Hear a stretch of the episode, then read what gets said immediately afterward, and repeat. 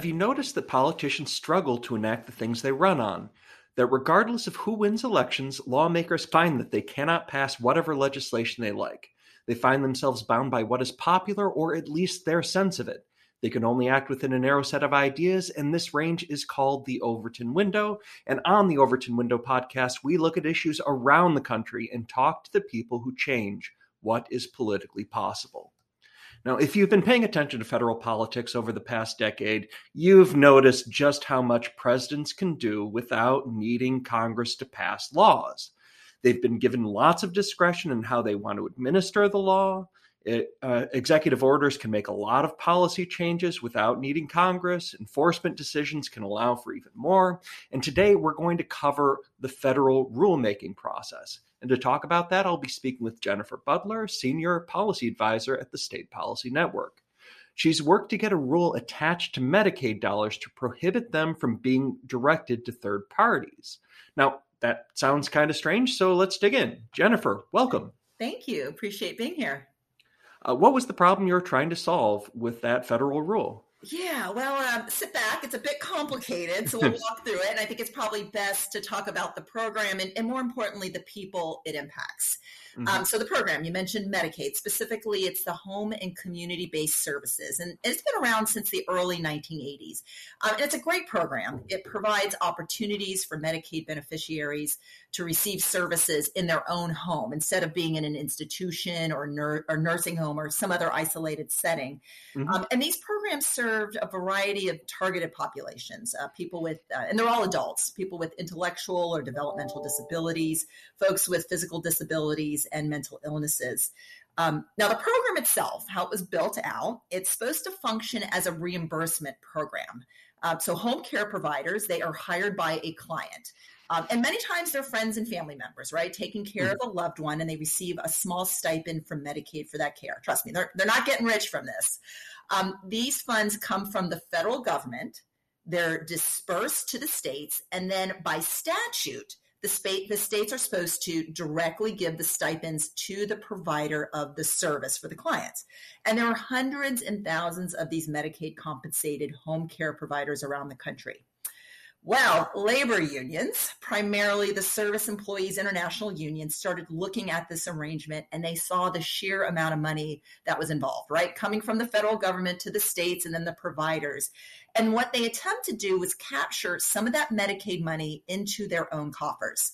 Uh, so they began to persuade uh, political allies to designate these home care providers. Remember, these are independent, basically independent contractors, as public employees, basically state employees. And here's the justification, right? And this was before two very significant Supreme Court decisions, which I'm sure you've talked hmm. about or you, will Google them um, Harris and Janus. Uh, government employees before these decisions were required to pay a fee to unions, even if they didn't want to officially join. So basically, these unions and aligned state leaders decided if they can take compulsory fees from public employees, you know what? Why not do that with anybody that receives public money? And unfortunately, right, the first group targeted were these independent home care providers. Mm-hmm. Um, so let me give you one example, and in fact, it's a family that that that that's out of Michigan that Mackinac um, worked with and really mm-hmm. highlighted their story. And I think it just it's a great example of just the unfairness of this practice uh, Robert and Patricia Hayes, right? You, you guys have worked with them. They're fantastic. Robert's a retired Detroit police officer. Um, so he was a union member, right? He's not anti union, but they take care of their two adult children that have cerebral palsy. So they're getting this modest stipend check from Medicaid um, to help cover their in home care, the in home care they provide. But in 2005, uh, this family found out they were forced, unknowingly forced to be a SEIU member. Um, and there's a great, great quote that Robert has about the injustice of the situation. He says, you know, we're not professional home care workers. We're just parents taking care of our kids. Um, so this was happening in other states, right? Not just Michigan, Illinois, Washington, California. These are blue states with union allied governor, uh, governors. Um, but the issue came to a forefront in 2014 in Harris v. Quinn, the Supreme Court case, where Pam Harris, who is mother and caretaker of Josh Harris, she sued Illinois Governor Pat Quinn, basically pushing back on this assumption, right, that she's a government employee. And the court agreed with her. So here's the rub, and we're going to come to the end of this. it's very long. no, this is important. It's worth covering because I mean, complex issues need com- uh, can use complex solutions, and we're going to get into this. Excellent. So the unions are crafty, right? And there's so much money at the table. They went back to the drawing board and they came up with a different way to trap these care providers. So in some states, care providers were automatically opted in, but they had to opt out, right? Kind of as a patina of choice. Um, others have to sit through a mandated union sales pitch. We have seen union membership cards forged, uh, extreme pressure on these care providers to join. And, here's the thing: once they join, it's it's like the firm; they can't get out. Um, the unions make these rules on how to opt out, and many times it's a small window, right? On the one year anniversary of your join date, but these folks don't even know they're they're a member um, because the states are diverting money away from their stipend checks, right? And this amounts to hundreds of millions of dollars. That's basically free money for unions since they provide no discernible services for these care providers. And the state government, right? This is the rub, serves as their finance department collecting dues money from them. So yes, it's complicated, but you know, as you realize how much scheming the unions have done to take advantage of a program and, and, and more importantly, the people, right? The people that are helping the most vulnerable you quickly realize that this isn't a justice and it has to be fixed.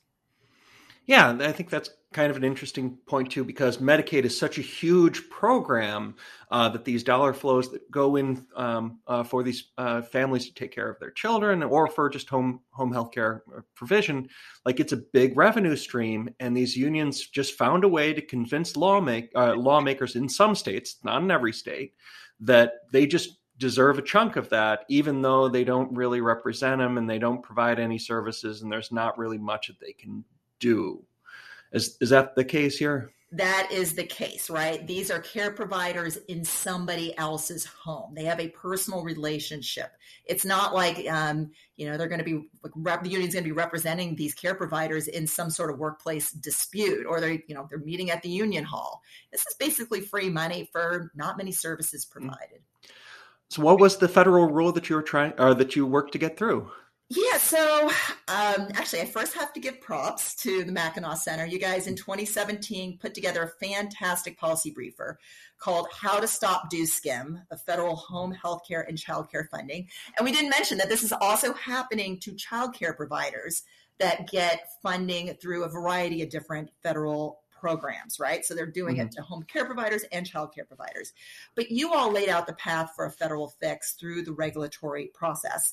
Um, and in 2019, after a lot of meetings and collaboration with uh, Department of Health and Human Services, they repealed an what we consider an unlawful reg that was promulgated during the Obama administration that gave states cover to siphon away money from care providers. Um, unfortunately, got challenged in front of a San Francisco judge. And now that there's a new administration here, right, as you mentioned, presidents mm-hmm. matter, um, they're in the process of reversing that fix through the regulatory rulemaking process. Mm-hmm. So, I mean, let's dig in on this rulemaking process because I think it's important. And even if uh, listeners um, aren't paying, uh, uh, aren't motivated by this uh, this unionized dues skimming operation. Uh, I mean, it's an important thing to to go through. How does the rulemaking process work? Sure. Um, so regulations or rules, right? They're the primary vehicle with with which federal agencies can implement specific laws and achieve their objectives. And there are so many federal agencies impacting every facet of our life. Um, but here's mm-hmm. the good news, right? They can't implement these rules at a drop of a hat, fortunately. Mm-hmm. They have to follow something called the Administrative Procedures Act. And it outlines a very specific process that agencies have to follow when writing regulations. You know, there's different types of rulemaking processes and different types of rules, but mm-hmm. basically, mm-hmm. an agency has to build up a case for the change. Um, there's opportunities for impacted industry and public comment, public to submit comments. And the, the government has to build up something called an administrative record to support these new regulations, right? If um, the procedures mm-hmm. aren't followed or if the record does not support the new regulation, um, that this can be brought up in front of court. It can be tossed in front of a judge, possibly thrown out, and the agency has to start from scratch. Okay. So who commented on your rule? Oh, oh, that was a lot of fun back in 2019. so, you know, as as you know, we work with a network of policy organizations around the country. Folks like Mackinac, there's groups um, in every single state. Um, that have been working on this. And as I mentioned, we quickly found out at the start of this, this wasn't just happening in Michigan, it was happening in other states. And that's because we have a network of these state policy organizations um, that monitor and work on these sorts of things. So, of course, it was the network of state groups um, that really believe in the ability for workers to, to choose whether they want to join a union or not. There were folks in the home care providing business that had been trapped. There were mothers and parents and people that I had the privilege of going to Washington, D.C., people that take care of their adult children that are on this program and meet with legislators. They commented on it. Um, and at the end of the day, I'm just was so proud the fact that we had the most number of individual comments submitted for this rule, quality comments. Of course, the unions kind of had their rubber stamp, grassroots, you know, kind of everybody send the same, you know, email um, that in the in the record. But when it came to building up a quality administrative record to show one how harmful this regulation is or this practice is, and two that it's unlawful, um, we were able to do it very successfully. Mm-hmm. I mean, let's t- at least talk about the union's defense on this one. I mean, give the, the best case that they can make for um, for why they should uh, be able to collect some of these Medicaid dollars. Yeah, I appreciate you asking that. I think one, they would say they give people choice that that it is they have the ability to opt out. Most of the time, they have the ability to quote unquote opt in. I think that would be one of their defenses. I would also say that they they would claim that they provide services uh, mm-hmm. Many times they are going up to the state capitol, uh, maybe lobbying on the on the behalf of this particular worker group. Um, mm-hmm. They would also say they probably provide some training too um, for these care providers. Um, I would argue about the quality and, and sometimes the need for the training, but I think that's the basic argument that they would that they would mm-hmm. give. They would also say too that states have the right to choose um, what to do with these funds. Um, but you know, in our defense, we would say it's, it's, a federal program, so therefore federal law should be followed. Mm-hmm. Okay, so you've got conflicting claims. Uh, people are commenting on these rules. Someone is deciding uh, about which uh, uh which way to go. Who is making that decision, and what are they trying to balance? Oh, that's a good question. So it's the it's kind of the people behind the curtain, right? Submit yeah. comments, uh, and it's a group of professionals. These these are issue these are career um, you know, issue experts in each of the agencies. And of course, you do have folks that are appointed and um, political appointees running these agencies. So it's a combination mm-hmm. of both issue ex- experts and folks that have been, you know, appointed by the by the Biden administration to make sure they're following their their particular policy priorities. Um, but what they're weighing out is, you know, is, is a slew of different things. They look at a lot of different things: the impact mm-hmm. industry, the cost of the regulation, both private sector and public sector. Um, in cases where the regulation impacts states, they need to factor in the role of the states and if this is going to cause an unfunded mandate. Hmm. Um, and of course, they're going to look to see if the regulation or rule is compliant with other related statutes. So, um, lots of information and things that they're they're weighing out. But to be honest, you know, if an if an agency or an administration is is pushing a priority for them at the end of the day, they probably are going to get that particular priority over the hump. Why is that? Well, I mean, it's just we, we saw it in the previous administration. We saw it, and you know, we're seeing in this administration at the beginning of a new presidential administration. Uh, the president issues out a series of executive orders, and that sets out the goals of that particular administration. The agencies are then tasked to go back into their, you know, into their departments and figure out what they can possibly do to contribute to those goals, what sort of rule changing they can make. Maybe there's grants and grant guidance they can change mm-hmm. to further those. So really it's, you know, it's the big machine and the machine's being pointed in certain directions. So, you know, they, they, they've got a task to do. Mm-hmm. Okay. But then, I mean, how, like, why set up a process if it just is the president who matters and the appointees that he, uh, that he makes? Yeah. You know, that I do think that is the one benefit that I keep reminding folks about the regulatory process is that it is a process. Mm-hmm. They have to follow these rules. They have to make sure there's a period for public comment. Uh, and that period can range from 30 to 100 days, depending on the complexity and interest in the proposal.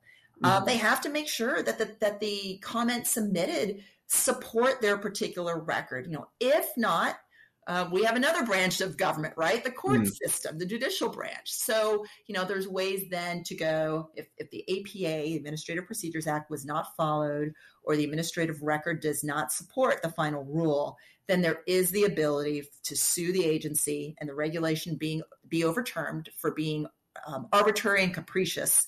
Um, and so, you know what? I, I do believe that this process makes sure that the public participation is is guaranteed. Mm-hmm.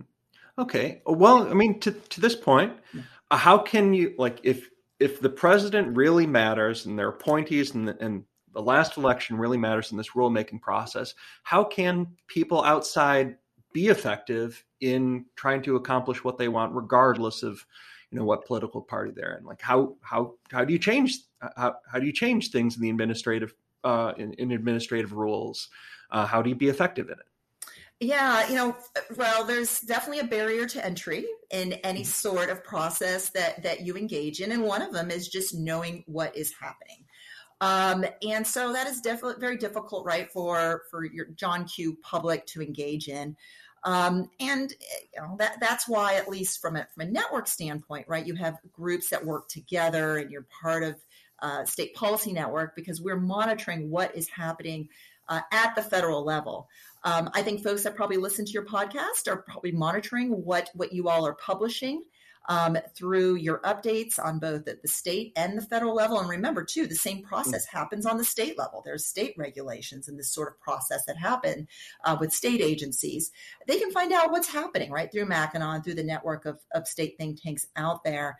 Um, and they have the ability to comment. They have the ability to submit their, their feedback on how it would impact them. And I actually think you know that is the benefit of of this process because it's not just washington d.c groups talking about things that happen mm-hmm. on the federal level this process guarantees that an individual that is personally impacted by a potential regulation albeit on the state or federal level or a whole industry or a state mm-hmm. can submit not only their personal story but in some cases being able to lay out um, and provide economic analysis studies and get that into the record.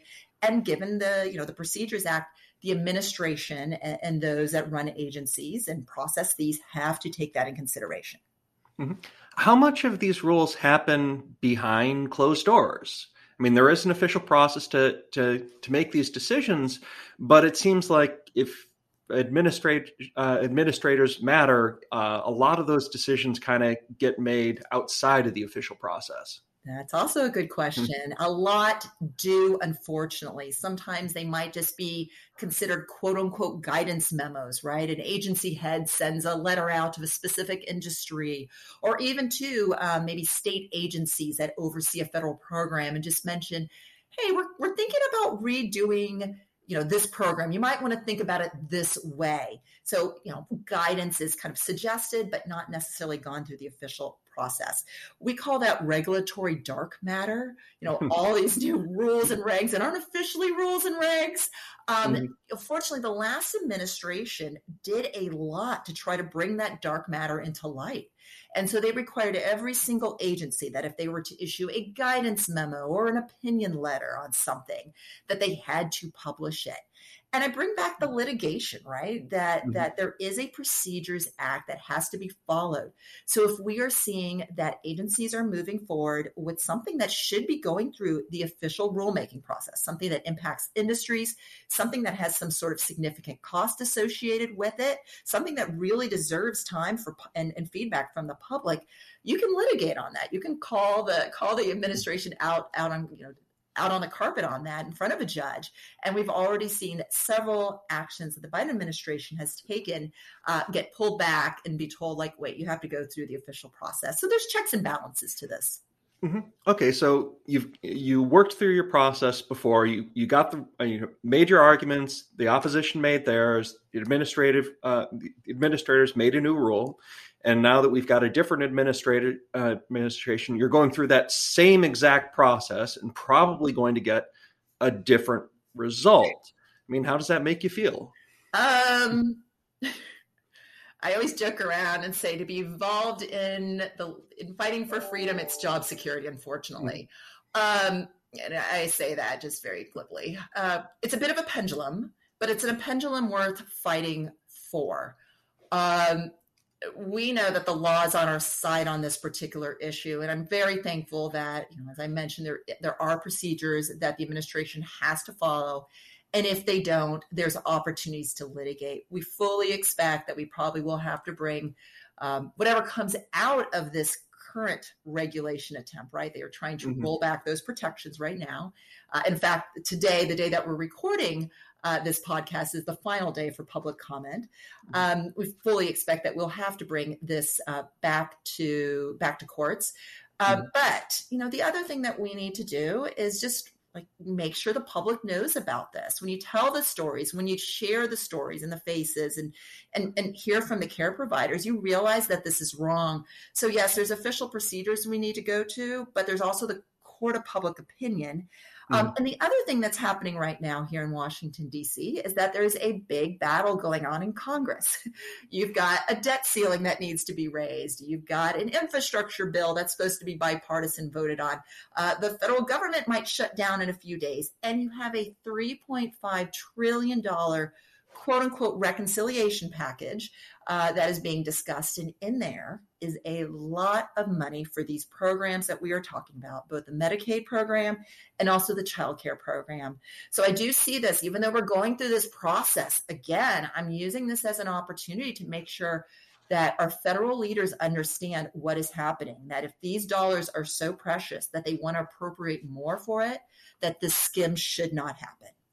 Okay, that's really interesting because you brought up how many venues there are to argue federal policy. Like you've you've got this important policy that you've accomplished through administrative rule that might get thrown out, that might not, but you can appeal directly to Congress in the budget process. You can ask. Uh, uh, you can ask the courts to do something about it.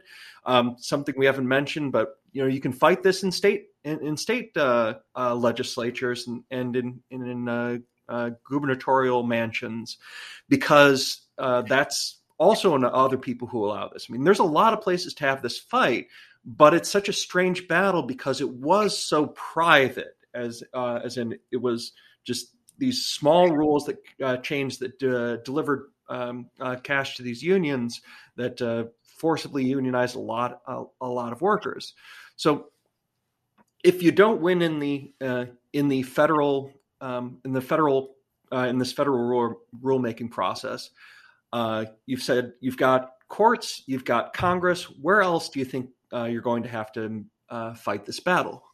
Yeah, I, I, that's that's a really good point. You mentioned the private; they purposely kept this mm-hmm. private, right? I mean, California, I think just last year voted to uh, unionize their childcare workers, which creates opens up the door for a lot more money um, to be siphoned off.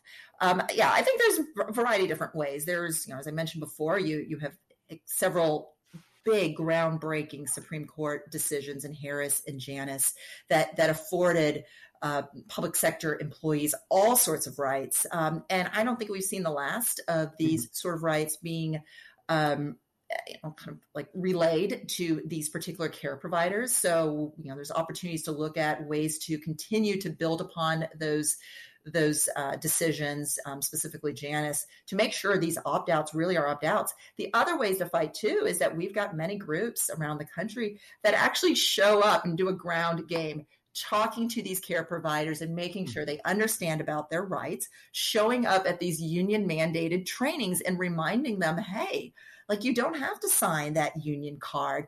And then also mm-hmm. too fighting the fraud aspect, right? Making sure if they identify any sort of of fraud, um, being a resource for these care providers, uh, that they're fighting uh, for for their particular rights. So, so yeah, there's different altitudes you can come in at, and being able to cover all of them for such a comprehensive problem is absolutely necessary. Yeah. Now let's talk about something that I think is the key to whether you're going to be successful. I mean, it's the key to how you shift the Overton window on any issue, which is uh, what's the popularity of this? I like this doesn't seem like uh, like it seems like it's a complicated issue. It's tough to explain. It's really important. There's a lot of cash, uh, a lot of cash here, but getting people to understand what's going on and why um, this is an abuse of public authority seems to be challenging. But it sounds like you and, and, and your network are the only people that are making that case, whereas the unions don't even seem to be defending it. They're just like, we're big, we're important, uh, we should want this, it's good.